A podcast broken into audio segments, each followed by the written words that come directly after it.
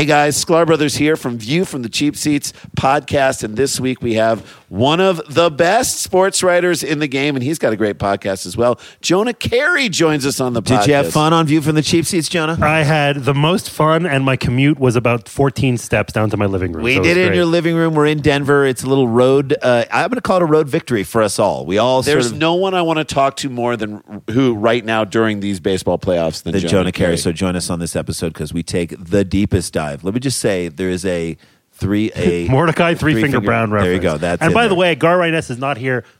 I'm kissing him. I'm, I'm Much giving love. a shout out now. I feel like he always needs to be at least in spirit when we love to the batting stance Yes. guy. Guys, I want to tell you about a great sponsor I have, Bombas. They're premium high performance athletic socks, and they're so comfortable you're never going to want to take them off.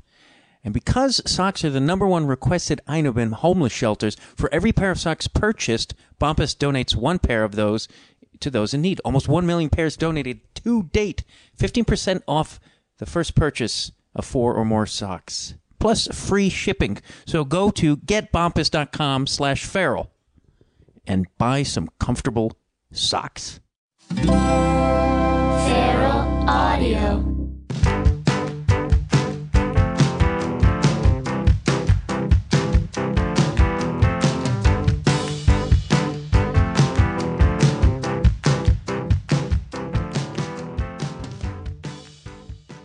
Hello and welcome to Conversations with Matt Dwyer. I'm Matt Dwyer. Uh, thank you for listening to my show. If you like my music, that's a band called Les Blanks. Go to lesblanks.com. Check out more of their stuff. If you haven't listened to my show before, thank you. It's uh, you know, it's a, I, I have a loosey goosey, free formed conversation. I talk to a lot of artists, writers, musicians, uh, sometimes former Black Panthers or dudes from the Weather Underground. I talk to a lot of interesting people. I tend to talk to creative sorts. But once in a while, I veer into something like uh, a Dennis Cunningham, who was a, a civil rights lawyer, and you should find that episode. It's really super interesting. He represented a lot of people, um, like the Black Panthers. Anyway, uh, today my guest is Carolyn Gehrig. She is an artist. She has a connective uh, tissue disorder, and um, it's uh, and she's she does this art where she does photos of herself in uh, hospital waiting rooms and doctors' offices and whatnot. And uh, she's very interesting. It's a very great conversation, as they all- are. So uh, feel free to go back and check out some of my archives and other uh, guests I've had, like Wayne Kramer or Dave Bazan from Pedro the Lion, Lori Lipton, a fabulous artist, or uh, you know, listen to all of them. That's all I'm telling you. Uh, I'm a little hectic. I just drove uh, from the west side of Los Angeles, which I hate. I'm also kind of talking quiet because my wife is watching Parenthood in the next room, and I feel like if I'm too loud, uh, she'll hear my stupid opening jokes, which I don't know if I have any today. I just uh, life is hectic, you know. The bar I'm working at is closing. There's a baby on its way, and here's the thing they don't tell you about. Uh, you know how they say you lose a lot of sleep when you have a baby. They don't tell you about how much sleep you lose uh, during the pregnancy because your wife suddenly is really gassy. uh, there's a lot of farting. I fart a lot, so there's a lot of farting. It's like a it's like a marching band around here, but it's just like a saxophone and a trombone, just all around the house. Um, so it's been uh, a lot of and uh, people people keep asking us what we want to have baby wise, and I'm like, I want a transgender baby.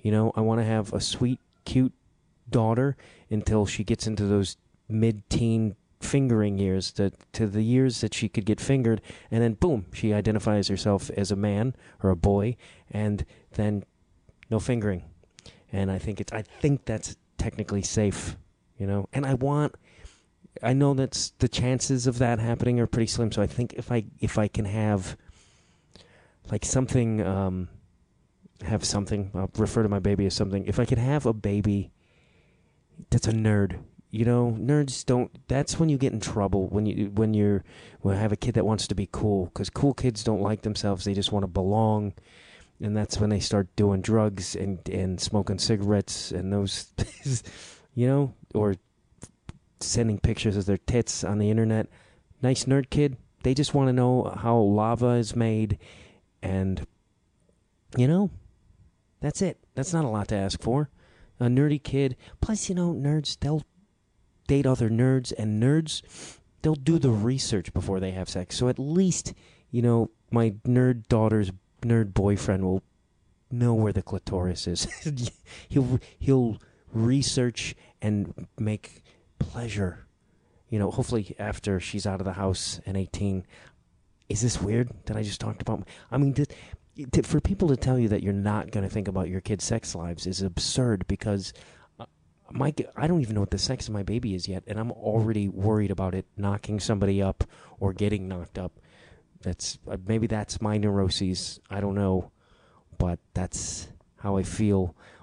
I think I enough of my sexual fears. Um, anyway, so let's uh, get on to this. This is a great episode.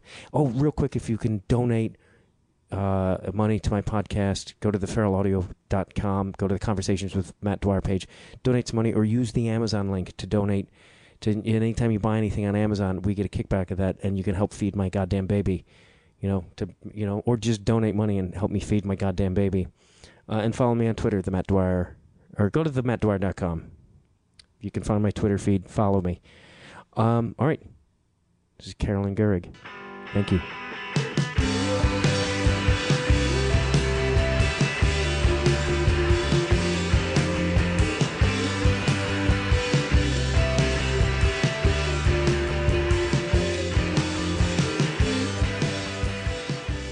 Now, I don't. This, I don't know if this is a weird place to start, but this you have a disease. Is Yes, it a I do. disease?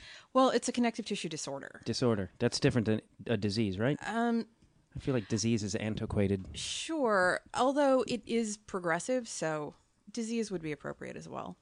And for the people who don't know what that disease is, it does Zach is is that the- Mandy has it. She has it as well. Yes, and that's actually how I met her because we um we both have it, and we both have this activist streak in us. We're both like, "Rah, let's change everything." So um, we met on Twitter and started um, communicating, and then decided to meet. I think I had an extra brace or something, and I was like, "Oh, I'll give it to you," and I met her, and then we started hanging out a lot What exactly because is we get along. she's? They're both unique. I mean, Zach's been on. He's uh, unique. Yeah. He's got a huge brain, and it, I think it moves maybe a hair too quickly for most people to keep up with. Well, we get along pretty well. I wasn't implying you were, couldn't keep up with him. no, no, no. Zach and I argue quite a bit, but we get along very well. What do you guys argue about? Just out of curiosity. Anything, everything.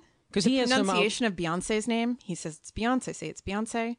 I would say it's Beyonce. I don't hear much of a difference. Am I insane? Oh, is it where you're emphasizing? Well, Beyonce. He says Beyonce. Oh, he just says Beyonce. He says he's Beyonce. way off. He is way off. No one says Beyonce. No one he's says Beyonce. A contrarian is what he's doing. That's basically it. okay, so this what exactly is this disorder? So if people don't know what it is, so it's a connective tissue disorder um, that is a collagen defect um, that they're finding out more and more about every day. And the reason I say that is because every time uh, somebody talks about Ehlers-Danlos in the media, uh, somebody who has Ehlers-Danlos goes, "You're explaining it all wrong," uh, which is something that I used to do too. Um, so it's a collagen defect that basically um, means that we can't really regenerate collagen and everything uh, falls apart. So um, basically, uh, I can pop my joints out of place. Um, they'll sublux and dislocate. Um, like my dog, uh, he just kind of pressed on my shoulder earlier and he knocked it out of place. is, I'm assuming that's incredibly painful. It is, however, since I live with chronic pain, um, my my average pain is between like a four and a six on a regular basis. Like I can't really conceptualize that there are people walking around um, not in pain. That's completely crazy to me. So, like, if you just suddenly out of nowhere, like, I had that level of pain, you'd be like, I'd be like, motherfuck, my day is miserable, right? Yeah, and that's just normal And that's for me. every that's day for- actually a four is a really good day for me. Yeah, Where does it range between four and?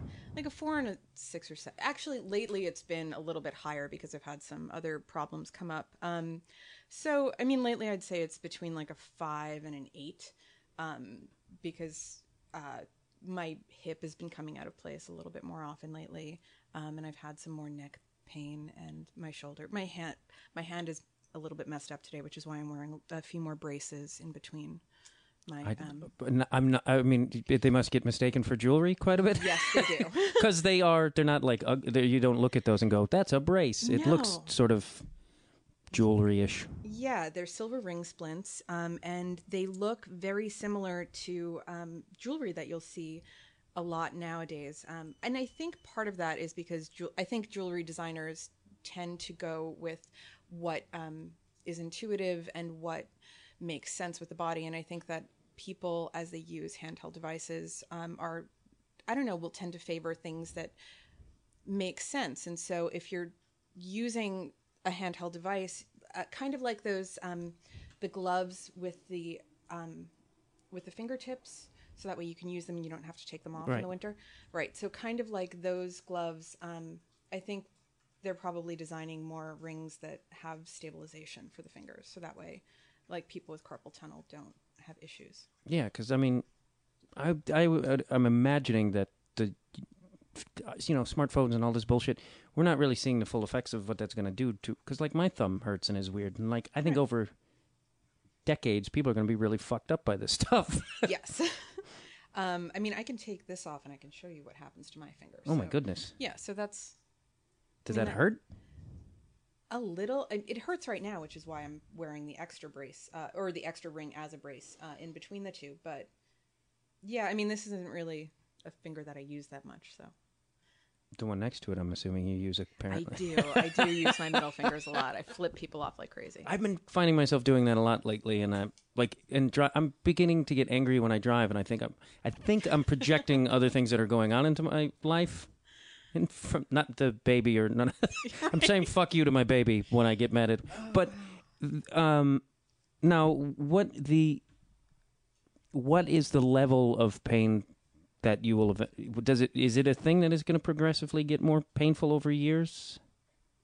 Yes, but it also gets better at different times. Um, there are parts of my condition that have gotten worse, and um, I've had other diagnoses kind of piled onto it as uh, parts of my internal organs have um, gotten worse. Because it is a connective tissue disorder, it does affect um, my brain and my stomach and my lungs and my heart and all of my veins. Um, uh, there was a point a couple of years ago where uh, I had an aortoiliac aneurysm. Um, that was stressful. Um, I it looks like I might be ha- starting to have gastroparesis, which is um, when your stomach just kind of stops functioning and you stop being able to break down food. Um, and nothing can kind of like go in or out. So there are some days when I can't really eat for a couple of days and I'll just be on liquids. Um, other people have it worse. Um, I clearly don't have like a weight, like my weight is not really dropping clearly, but um, you know, it's worse for other people. It's it's just kind of a thing that I've learned to live with though, because I was diagnosed in 2003 with um, with Ehlers-Danlos, and it was about a year ago that I got another diagnosis piled on, and I had more doctor's appointments than I had been dealing with in the previous couple of years, and um, there was a project that I was working on and I was really excited about the project, but I had to kind of step away from it. And I was upset about having to step away from it. And there's a thing that most people who deal with chronic issues are used to, which is you just disappear and you kind of become invisible. And um, and it's not invisible in the sense that people ignore you and they don't pay attention to you. It's just you drop out of social media and you drop out of um, social events because you don't have the energy to go out and you don't have the energy to like go to the show and say hi to people and um, just keep up with your social routines. Um, so I started taking photographs in hospital rooms kind of the same way that people take selfies of themselves anywhere, and I started labeling them hospital glam. Um, and then I kept posting them just kind of as a window into what I was doing. Um, also, because I didn't think that it should be anything that I should shy away from, um, and partially uh, because I thought that they were they were funny and I liked them and I liked recontextualizing my experiences in that way. Did how did people respond to? Did people respond? How did they respond to it? Is what I don't know why I started that three times. Well, initially, um,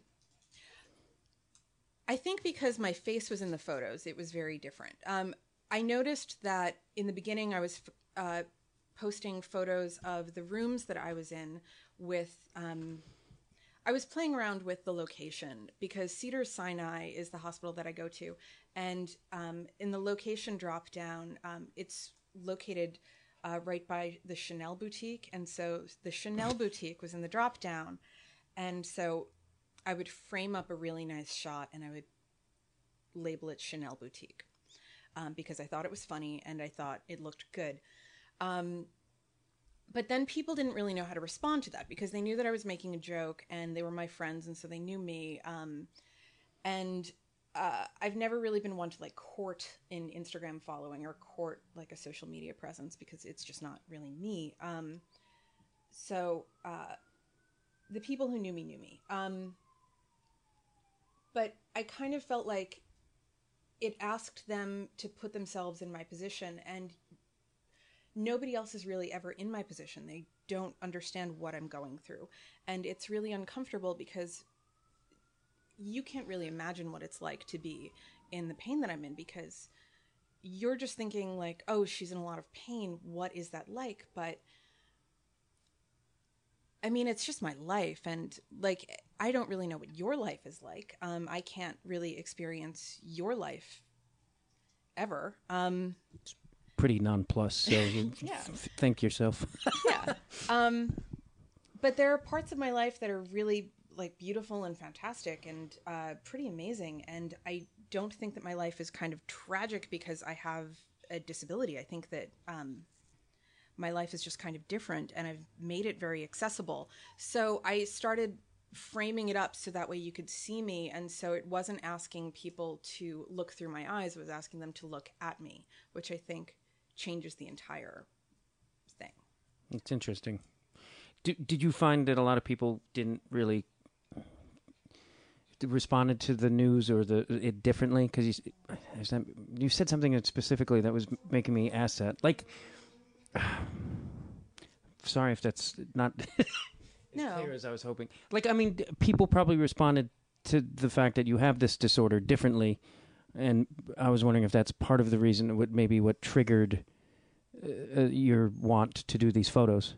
Well, most of the people in my life know that, or most of the people that I meet know that I have the disorder, or it's one of the things that I tell them right off the bat. Because if I like somebody enough to have more than a five minute conversation with them, um, or am, or have to get through something with them at the grocery store, um, I will just tell them that I'm disabled and I have Ehlers-Danlos, and I because it's just a normal part of my life and i don't think that there's anything wrong with it and i don't think that it's anything to be ashamed of. Um, uh, but the new diagnosis um, i just wanted to i don't know i, I wanted to be comfortable with it. Um, i don't necessarily talk about what the actual diagnosis is because not because not because i'm weirded out by it or not because i don't want other people to be comfortable with it but because i don't I feel like there's so much else in invisible illness that um, needs to be shown, and I feel like there's so much about just being in a doctor's office that people are already uncomfortable with that I don't really want to talk about my personal, um, my personal stuff um, because it it's not really necessary because then people are imagining what is actually going on in my body and the bodily processes and then oh what would they do in this situation? And i don't know that's not that's just not my experience. Like i don't want anybody else to put themselves in my shoes because you can't you can never put yourself in another person's shoes ever. It's just impossible. You have to actually have that lived experience. You can only have your lived experience. And i think that that's important Yeah. I, I know. i'm fun i'm really fun Have you heard some of my shows? They get pretty pretty. Yeah, I have. Um, yeah, but um, It's um, were you an artist prior to this, or was this sort of a cattle? Yeah, I went to RISD. Um, What I, is RISD? I'm not. Uh, Rhode Island School of Design. oh, that's like a For- big fancy one. Yes. Um, That's like one of the bigger art schools, right? uh, it was the it was ranked number one when I went there. I, it might still be. It probably is. I'm, Well, a, I'm a good painter. I am actually a good painter. Zach Zach would tell you that. yeah, painting is always like tell you that. out of I like I wish I could. To me, that's the most romantic sort of creative thing. But that and like maybe jazz piano. Like it's like Sure. you're covered in your you're covered in paint and you're sloppy and you're dangling a cigarette and there's like some wine and you're you know releasing your guts onto a canvas like that to me that's the image I create in my brain. I guess so. I mean, that's not really the way that I worked, but sure. But Who can say? But did that did this did this start hindering your bit? Because you said that's how I used to work. You used past tense. Yeah, um, my hands, as you can see, don't really work uh, in the same way. So I started doing other things. I started doing um, more collage, more perform, uh, more performance based work. Um, uh, I would integrate writing into my work, um, and more photography, I guess. When you were what was what kind of stuff did you experiment with what painting wise? Um, And did you have a cigarette dangling out of your mouth in a glass no, of I've red wine? I've actually never smoked a cigarette. You don't have to inhale. Just it's effect affectation. Just hold it out of my mouth, like a candy cigarette. I'm just basing all this on the Nick Nolte short in uh, New York Stories. My I would like to do a Nick Nolte. I would. That would be good. I should dress up as Nick Nolte Yeah. sometime. That would be great. yeah. My next doctor's appointment. Oh yeah. Do you, are you doing things like that where it's different genres and?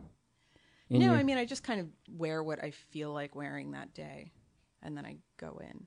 Um, but I could certainly go into a celebrity thing sometime. I mean, it is Cedars; they wouldn't necessarily notice. I I have some doctors who I know that I can get away with like a crazier outfit or like crazier makeup. Or I was at the I was at the doctor's this morning, so. And this is this is my face with the blue lipstick with the because they can't see you. Right, they can't see me. So I'm wearing bright aqua lipstick, and so this is And doctors are pretty straight laced. How do they do they respond? Have you have you been like sprawled out in one of your photos and like Dr. Johnson comes strolling in? um yes, actually, and sometimes the doctors have been in the room for some of them. Um, there was a nurse in the room when uh, I was taking photos during my tilt table test, and um, I took a couple for my sleep study, and the nurse who was getting me ready for that um, and putting all the wires on my face, she was looking at my lip colors, and she was like, "I think that you should go with the the red or the pink," and I was like, "Really?" Because I like this blue. I was like, I think that this will be better with the wires. And she's like, I think that, um, she's like, I'll give you an extra five minutes. And she's like, you could do it both ways. it was That's really awesome. Funny. Yeah. Nobody has given me a hard time about it. Um, most nurses think it's cool. Um, doctors seem to be on board with it. Um, but it doesn't really come into play during the appointment because they just want to make sure that they're not in the photo, which is great for legal reasons. Um, and I don't want them in the photo anyway. Um, because Yeah, it's about you. It's really not about them. Yeah. yeah, it's about me and it's Let's face it, most doctors are not attractive. That's a I myth. cute doctors. Oh, do I you? say that. Yeah, there's a, Do you ever flirt with the docs? always actually, always. That this is a secret for ER. This is what you should do in the ER. People flirt with everyone, not in a creepy way, but you should just kind of flirt and talk to your nurses. And oh, I feel like I'm gonna get in trouble for saying this, but the more you flirt with doctors and nurses and kind of remind them in some sort of way that you're a person and that you're not just a body, um, the better your experiences are. In general. No, that makes sense. I mean, you don't have to sexualize, like, not flirt in a, don't sexualize everything, but, um, yeah, just kind of remind everyone that I always, both human. I always try to not like because there's joking around. That you always see that fucking asshole who's like, "Hey, joking around." But I always like try to make things more entertaining and fun when I'm in those kind of situations because it just like loosens everybody up and then they're like it makes it a more pleasurable. Same as flirting, like you're just making it more of a social thing. Right. Because I think we fucking forget that in society in general. We're just like, oh, gotta do this. This is the way. Like, and it's like that's no fucking fun. Yeah. Even checking out at the grocery, you should be flirting or fucking around. A little bit, yeah. Nope. A whole 100%. How dare you? How dare you contradict me? No, but I mean, yeah. I mean, it's just just make life more entertaining in general, which I think you're also doing with your your art in this. You know, you're making it not such a. No, it's not that dark. I mean, it it can be dark, but it's really it's not always that dark. One, I did a procedure recently where um, I did vomit and pass out during the procedure. You wouldn't know that from the photo, but I got to laugh uh, in the middle of it um, because it was funny, and I was making jokes with the nurse during it because that's who I am and that's how I get through things. Um, I don't know, and I'm I'm just used to it because that's my life. I mean, it's not it's not tragic. It's just a different life than other people have. And and, and other people have been responding to this Yeah. and doing their own photos. Yes. And how has that made you feel about? Because that you kicked this whole thing off, and you were saying you and and I'm forgetting- Mandy. Mandy, Jesus, I hope he's listening. I, but anyway, like I mean, you're both activists about this, and that that's got to feel good that it's causing a reaction. It does. It feels really good. Um, it makes me very happy to see other people who are. Um, I don't know. I look through their photos and it makes me happy that they're able to go into the room and take up the space that they need to and feel comfortable in the doctor's office and not feel like it's this dark thing that is encroaching on them. Um, for some people, it's something that takes their mind off of what is about to happen. For others, it gives them the confidence to actually speak up to the doctor and to advocate for their own needs, which is really kind of my goal with the whole thing. I would really like people to do that more. Um, and that's how I try to approach space in general. You know, I try to kind of find my place in a space and just make it my own be comfortable in it. Um, and then other people just like to share what's going on with them and feel comfortable sharing it and just have a root into the common experience and find a community. And all of those are valid ways to deal with this because you you just have to find a way to get through. It's interesting because, and maybe this is just my own lack of knowledge or whatever, but I haven't seen anyone do what you do artistically. And because, I mean, the hospital room or the doctor's office are always intimidating and sterile and uncomfortable. And you're very vulnerable as an individual in these places. And to see someone sort of fuck with that is kind of refresh. I think it's like even if you're, it's a relief for everybody to a degree because you're like, no one thinks to be like, I'm gonna pose all sexy in the place where this guy's gonna finger my butthole soon. Really? I mean, if you think about I somebody always fingering search your around for- butthole, you don't think about like it getting kind of sexy. Uh, You not don't with a think, like- doctor, not with a complete stranger. Oh. That I mean, because well, like Well- when a doctor fingers my butthole, I'm just hoping that he's not finding s- something bumpy in there. Oh my god! The first time that that ever happened to me in a doctor's office. Oh, I guess I'm going here. Um, uh, I went into the appointment and I didn't know that that was going to happen because it was with my general practitioner and he was my he was a new doctor to me at the time and he had just taken over for this other doctor that I'd had long term and he was kind of young and he was very cute. And he, this is back in New York so I have not seen him in a couple of years. And um, I was wearing this really horrible old um, Superman thong This is awesome. commented on it Really? yeah Is that a "Oh, little out of Superman." boundaries?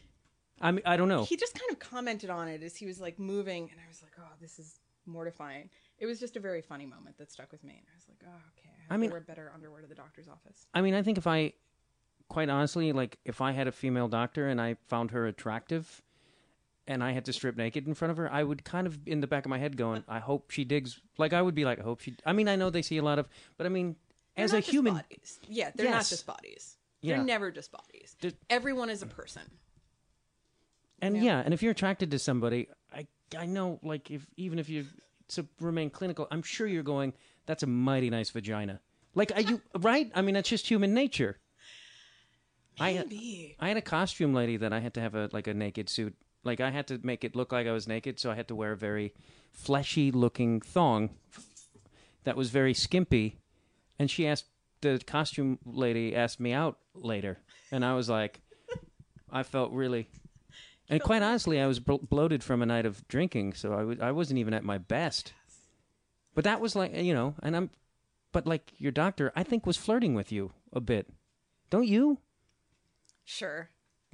I mean, who can say? Did you guys go out? No. Are you sh- would you have gone out with him if he asked you? No. I mean, because there are there are very strict rules there. I mean, there's a power structure. There's a power imbalance there. Like, you That's don't wanna even the with your more doctor. exciting. Who, It's- like I've wanted to fuck most of my female bosses. I mean, yes. Even if I And, wasn't like, you can attracted to him, fantasize there about was- it, but like, oh, I would have. yeah, but you, you know, you can't actually do that. He also he was a really good doctor, and I did. He was my doctor for many years. He was a great doctor. Are you afraid he's going to listen to this? No, he wouldn't listen Oh. to this. Maybe he would. But did you? oh gosh. Hey, Oh yeah. Well, if you're I'll uncomfortable, email it to him. yeah. I will. And then what if he asks you out now? I think he's married. Doesn't matter. What if you? In these times. Um, I just really want you to date a doctor. Oh, that would be great. Yeah, then you That can. would be funny. You don't have to leave the house for your, you know. Is there rules about that? I mean, I know we just got way off subject. No, I think I could date a doctor. That- Sure. Now we're now I'm just pondering doctors I would date. I don't It's know. the I don't classic. know if I would do it. May- no, I, I might do it. Um, I'm going to be speaking at a medical conference in the fall. Do people get drunk at those things like they do in like? no- Yes. do they really? Yeah, there's going to be a happy hour for sure. Did is have people reached out to you who have been inspired by this art who are also in in with this disorder? Yes, a lot of them. And are they doctors in that area? No. No, But I mean, no, no, no. No doctors. Uh, no doctors with Ehlers-Danlos. But how is that? How has that made you feel that you have?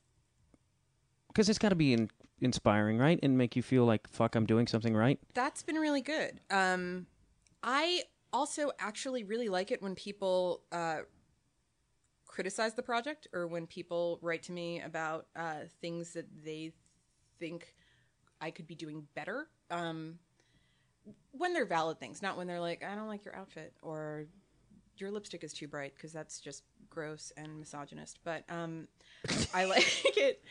Uh, the I like some of the backlash that I received early on, um, which What was the backlash? the backlash was uh, you look too good to be sick, which was kind of the point of the project in some ways. Um, because I don't look like a sick person. Right. That's and is was and is that from guys?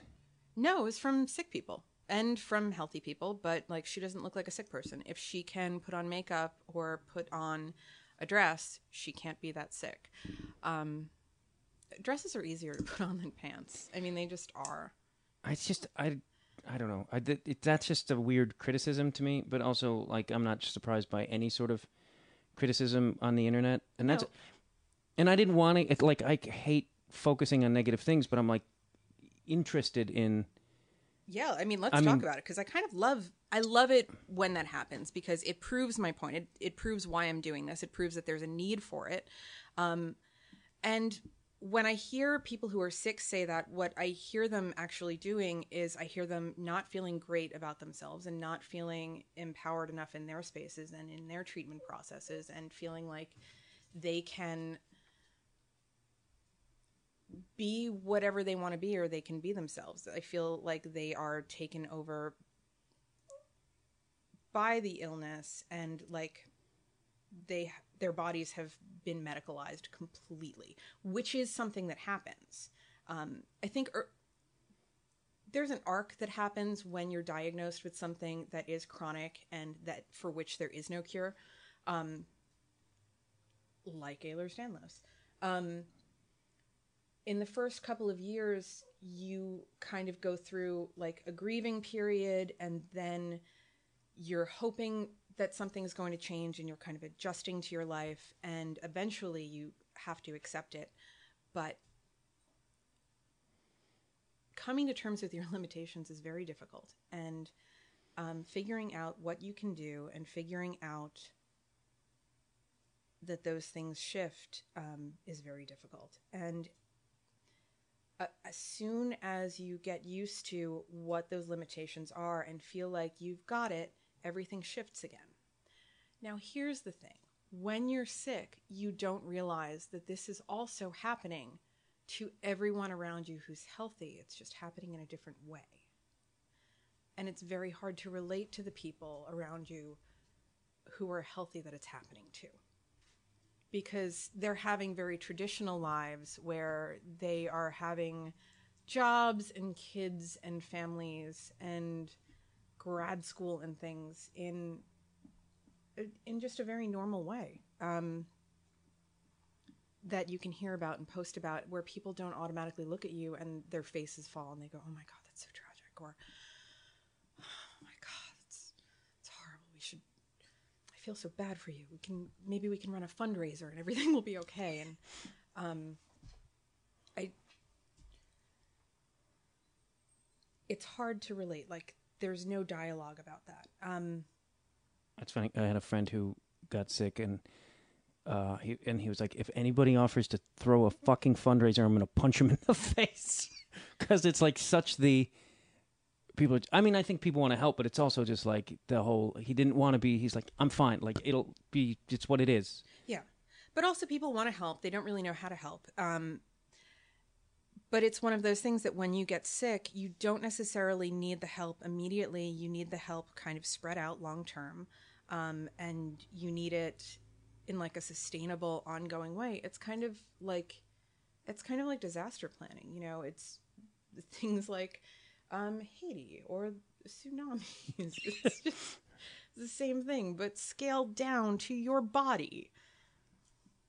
how do how should people offer to help? I mean, that's it because it is. It's like you deal with this day to day, and I'm sure there's like it's like anything. You the the certain ways you hear people respond to it or the questions they ask.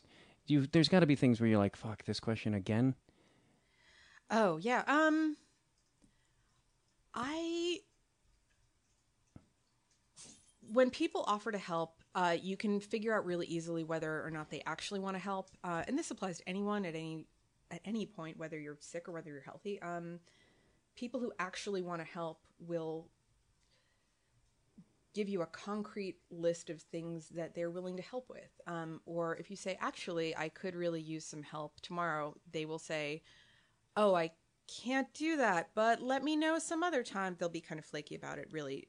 So you can weed people out very quickly um, and figure out what's genuine and what isn't. Yeah, we do live in a era of false uh, help. Like, Yeah. So many people are like, "Yeah, oh yeah, no, sorry, I can't do that." Like, I mean, that, even with like, "Hey, can you jumpstart my car?" levels. Right. I mean, people want to do the right thing and they want to be good, but they also need to take care of themselves and they need to do what is okay for them and they need to kind of back away sometimes. And I, you know, I get that. I just, you know, like, oh, I just kind of dropped that one there. yeah, but I do get asked frequently about um, my sex life and about what happens in that, and um, uh, it's it's good. You have a lot of relationship relations going on. I don't know. My sex life is it it goes pretty well. Um so uh yeah, things are good. Um I wish people could see that you're you're mildly blushing. but I mean, I mean, because I don't, I don't know. I think people again, I, and maybe it's me, my own, but I think people don't have. people have a lot of questions about sexuality and uh, people with disabilities, and people get a little bit frightened of it. Um, like if I go out with somebody new and they hear that I, okay, if I go out with somebody new and I don't really care about them and I just want to get laid, I don't tell them that I'm disabled and we have sex and everything is great, and then I don't call them again. That's a thing that happens sometimes. Hey, I have one night stands. Sometimes. we we evolved, and if you does. haven't, you Um, at least should have sure. one that's safe. And they are safe. I've never had an STD. I have I- so many other diseases. I think that I've made up for it. Yeah, you. I think you're getting a, a free pass on the STDs. Um, so the other thing is though that if I meet someone and I do kind of think that they're interesting or nice, um, or I like them, uh, uh, they do usually look at me like, "Oh, well, you are."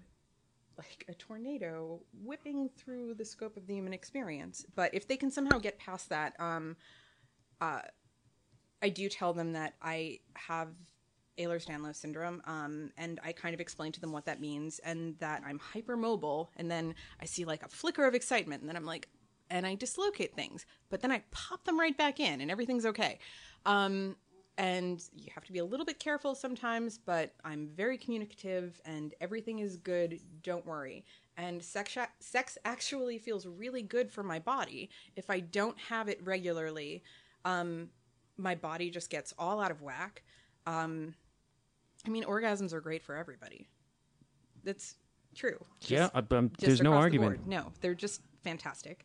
Um, they increase blood flow. They, I don't know, they can really just align your hips and lower spine in a way that's pretty fantastic. I mean, if we're just, No, I I just I don't know why that made me laugh. It's just like but it's true. Um, really, there's that's just sex Just- sound. But what is the? but I mean, like, how long? If you're dating a guy, because I mean, is that? Because like I was really I was married when I was very young, and and I got divorced, and like for some reason I always felt like I had to bring that up. As like, look, then I was married twice, and I'm on my third. I'm a, a- like a Gabo- Right. Zsa Zsa Gabor, uh, but there's like you know there's that fucking it kind of you know when you're dating someone, you know, you have to bring these things up. And I was always dreading it. And sometimes I'm like, well, maybe this is just a fling and I don't have to fucking bring this up. But it's like, I always felt like if we were going to get serious, this is something I, got- you know, like, so what is your time frame for when, do you throw it out there right away? right away, because if if they're scared off by that, then I can't date them. Uh, what are the, like, how is that? Because I once decided not to date a girl because she didn't like jazz music. I was. I was like, well, how can you not like, you just blanketly don't like, but anyway. I mean, there. I have not dated people for very superficial reasons, so it's not I think jazz is not. It's that's an. it's like saying I don't like you know good. mu- art museums or. Oh God, that would kill. But I mean, I know like, but when there's something you're passionate about and somebody doesn't like. I think also writing off an entire genre of music is absolutely just one of the dumbest things on earth. Yeah, I'm still on art. Next to like bass and drum, like that. Okay. I really like music, but I mean, uh, yeah, like what is? That's like I just that almost seems like a scenario in a romantic comedy. You having to tell somebody that and just a, a montage of the different reactions. That makes sense that was a terrible analogy. It could be, um, but I don't take it that I just tell people I don't worry about it or I don't stress out about it. I tell them like, "Oh, yeah, I have blonde hair. Right. I, I, It's not really that's- blonde. It's I dye this. But that's a valid point I, because I, have think Ehlers-Danlos syndrome. Oh yeah, these are rings that these keep my fingers in place. They're not really rings. It's I mean it's, it's kind the of same, the same thing. Yeah. No. Uh, yeah. I think we put you know, and I keep saying we. It's probably just my own neuroses, but we put way too much emphasis on these things as being when it isn't what defined you. No. It is an element of your existence. It is, but it is also the lens through which I view the world. So it affects every decision I make. So, I mean, it, it is a big deal. Yeah. Um, so th- that's why it is something that comes up pretty early and that I'm very open about and just kind of very free about. I guess. yeah, I mean, yeah. I mean, it's. I just. Yeah. I think it's weird to people because um, people discuss other forms of oppression. People discuss other forms of oppression way more frequently than um, ableism. Mm-hmm. I don't know why I got very quiet when I said ableism. Ableism. Yeah. So, um, so it's just something that I think is coming to the forefront a little bit more now, um, and that people are a little bit more, by people I mean me, a little bit more comfortable discussing now. Um, yeah. but I do feel in at least maybe it's the limited world I live in, but I feel like people are becoming more comfortable discussing not just those things, but a- lot of different things. Yes. and I think that's due to what you're doing and other people have done, and, and you know, and the activism of behind it. Yeah, there are a lot of great um, there are a lot of great people with visible disabilities um, out in the world now, um, just doing work. Uh, there's, I think representation is very important, and I think representation in media is very important. That's another reason I did the project. Um, I really like fashion. I think fashion is really fun.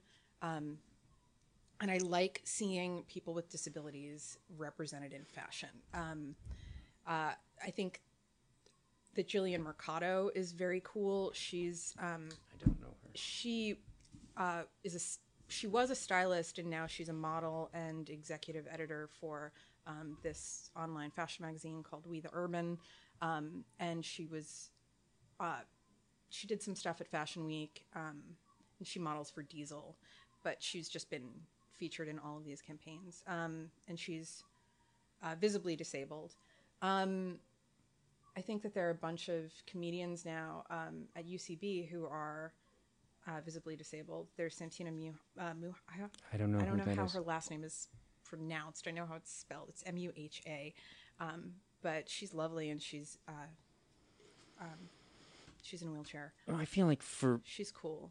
To people, in a way, even like things like transgender and certain disabilities and stuff have always sort of been in older, like kind of. There's always a joke about it. Uh, You know what I mean? That's there's always a joke about the person in the wheelchair or the person Yeah. with uh, narcolepsy. Like, and it's like if you have narcolepsy, narcolepsy, I'm sure you're like, haha, fucking thanks a lot, guys. it's like, Yeah. Um, so I grew up with um, I grew up living with my aunt who's mentally retarded, and um, I'm saying retarded because she has an IQ of 50 and she was born in the 40s and that's what she was diagnosed with mental retardation. And she's still told that she has mental retardation and they've i think upgraded the diagnosis to saying mentally disabled but we grew up saying um, aunt virginia's retarded. Um, and people wouldn't come over when I was a kid um, because you know Virginia was retarded, and there have been so many like strange things around growing up with her, um, and her level of communication and I. Even as an adult, um, there were some people over my house one time uh, who were also adults, and they made fun of her, and that was in her presence. yeah. Yeah. Uh, it was a ridiculous thing to see. Um, and there's a difference when you're joking about someone and how funny they are and how awesome they are for like their naivete or and just making fun of them because yeah, because they're disabled. Um it's, it's cruel. and it's a different thing. Yeah. So, um, I don't know. It's it's pretty rough. Um, I've also had people call me retarded um, when I've used a walker uh, because when I first came to LA, um, I was considerably more physically disabled than I am now. Um, so I was using a walker a lot of the time, and when I would be out alone with the walker, um, like somebody yelled that I was retarded from a car once. Um, people just kind of hurl insults at you, um, not really. It, doesn't really unless you are actually disabled, you don't understand what it's like. And you don't really understand the weight of these things. I've said crazy a couple of times in uh, in the course of this conversation, and every time it's been like a little sting in the back of my head because I also have, um, like, I have severe PTSD, and I am crazy, and I know that. Um, and that's uh, it's a slur, it's ableist, um, and it's something that hurts people. Um, but like I am mentally ill, and like it's something that pops up a lot and actually does affect my life, and that is another invisible disability, and it's something that you know I deal with and have to kind of like adapt my life to, uh, adapt my life to, um, in certain ways. Where you know there are days when um, something will come up, and then um, I will have to just kind of go like, okay, well, I can't necessarily trust my brain today because today my brain is going to tell me that like that I'm worthless and that like everything is horrible and um, that there's no way out and that I have to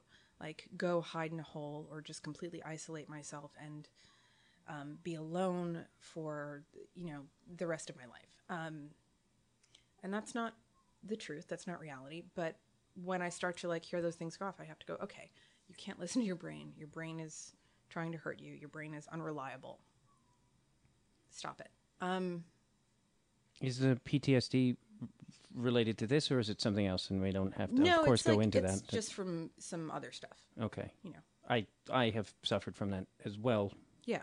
since I was 13. Yeah. I mean, I I've talked about it on this, but like I saw my father die, and it was very violent, and it's like, and it's something a 12 year old boy should not ever see. So, but it's No. like, and it didn't dawn on me until like a few years ago. Even at, if I've been in therapy in, at times in my life, that it's like I'll just have feelings of like something bad is going to happen, very irrational, but I've you know, I've to levels of where I'm like left parties, don't leave the house, and I laugh because it's quite enjoyable. But I mean, it's like, but it's like, but your, my Well, friends would be like, "What the fuck?" Like, and it's like I'm like struggling to like participate, but it's not. Right. It's something that you it's it's legitimate and you have to deal with it and it can be life-threatening if you let it I mean not if you let it get to that point, but if it gets to a point where you don't deal with it or where you don't address it or where you don't get help for it or where you don't take the steps to ensure that you're safe. So, yes, Yeah. It's it's serious stuff. Yeah, I don't. I just. I really think, and I don't think this is uh, judgmental or arrogant or I mean ignorant on my part, but I think like most people just don't try to understand or the world around them and other people.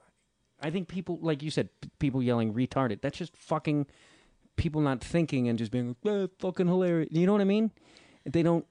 People seem to be so. I mean, they're also in- looking at a woman uh, with a walker on the street in Los Angeles and going, and then thinking whatever they're thinking, and they're. I think representation matters, and I think the more that they see cool women in media, however they are, um, it gives them a vision of like a walker can be cool and hot. And hot. I mean, You like know, a hot- You can be you can be an attractive- attractive woman yes. using a walker, or mean- you can be an attractive woman in a wheelchair. Like, you've seen Mandy in a wheelchair. Mm-hmm. Yeah, Mandy. yeah. Every, hi, Mandy. um, yeah, Mandy's great. Um, there are many beautiful people who are disabled, and I don't know. It's important to be out there also you don't have to be beautiful like i think the pressure to be beautiful is a whole other thing and i think that there's something ab- about turning it on its head and kind of subverting the the beauty ideal is important too because you know who cares Yeah, I think that's a very important part. I mean, what you're doing, subverting the ideal of beauty, because I think, I don't know, especially in Los Angeles, where, in my opinion, Los Angeles attractive is what I call it. I don't find remotely attractive. in the sense of, So I'm from New York and um, I'm a lifelong New Yorker. I moved here. I did not start to feel attractive until I moved to Los Angeles, which is kind of the opposite of what I've heard everybody else's experiences. Interesting. And I feel like part of that is because I stopped I stopped giving a shit when I moved here. Like I mean I don't really care. I don't really care. I don't really care about anybody's boners. Yeah. I just don't. I'm sorry. it hurts anybody's you don't have- no. I don't really care about. I'm sorry. I don't care about your boner. Um, I just I don't. Um, like I dress how I want because it makes me happy. Um, I I think other women appreciate it, which I mean I care about their boners. Um, yeah. but I mean, that is, to me, that is what is attractive and sexy, is like people who just don't give a fuck and they're who them, they're themselves, and that's fucking, that's hotter than anything, yeah. right?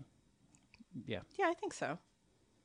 And is good. that? I mean, that's ultimately has that is sort of your thesis statement for what the would that, is that safe to say? Just be yourself. Be yourself. Um, just be yourself and um, take up space. Don't be afraid of taking up space. And uh, this actually, I'm shocked how quickly this flew by. Oh. Um, where can people find these things, and where, if they wish to uh, learn more and about what you are doing and your message, where may they find these things? Um, you can go to hospitalglam.com if you'd like to see um, some writing and uh, photos of other people who've submitted or hashtagged things hospitalglam. You can also um, track the hashtags hospitalglam on Twitter or Instagram. Um, and you can also just follow me on Twitter or Instagram under Karolyn PRG, and that's Karolyn with a K. Thank you. Thanks. Thank you very much for listening to this episode. I love you very much for f- making it to this end. Remember, Amazon link, donate, Twitter, write a review. Go to Am- go to iTunes and write a review. Thank you. I love you.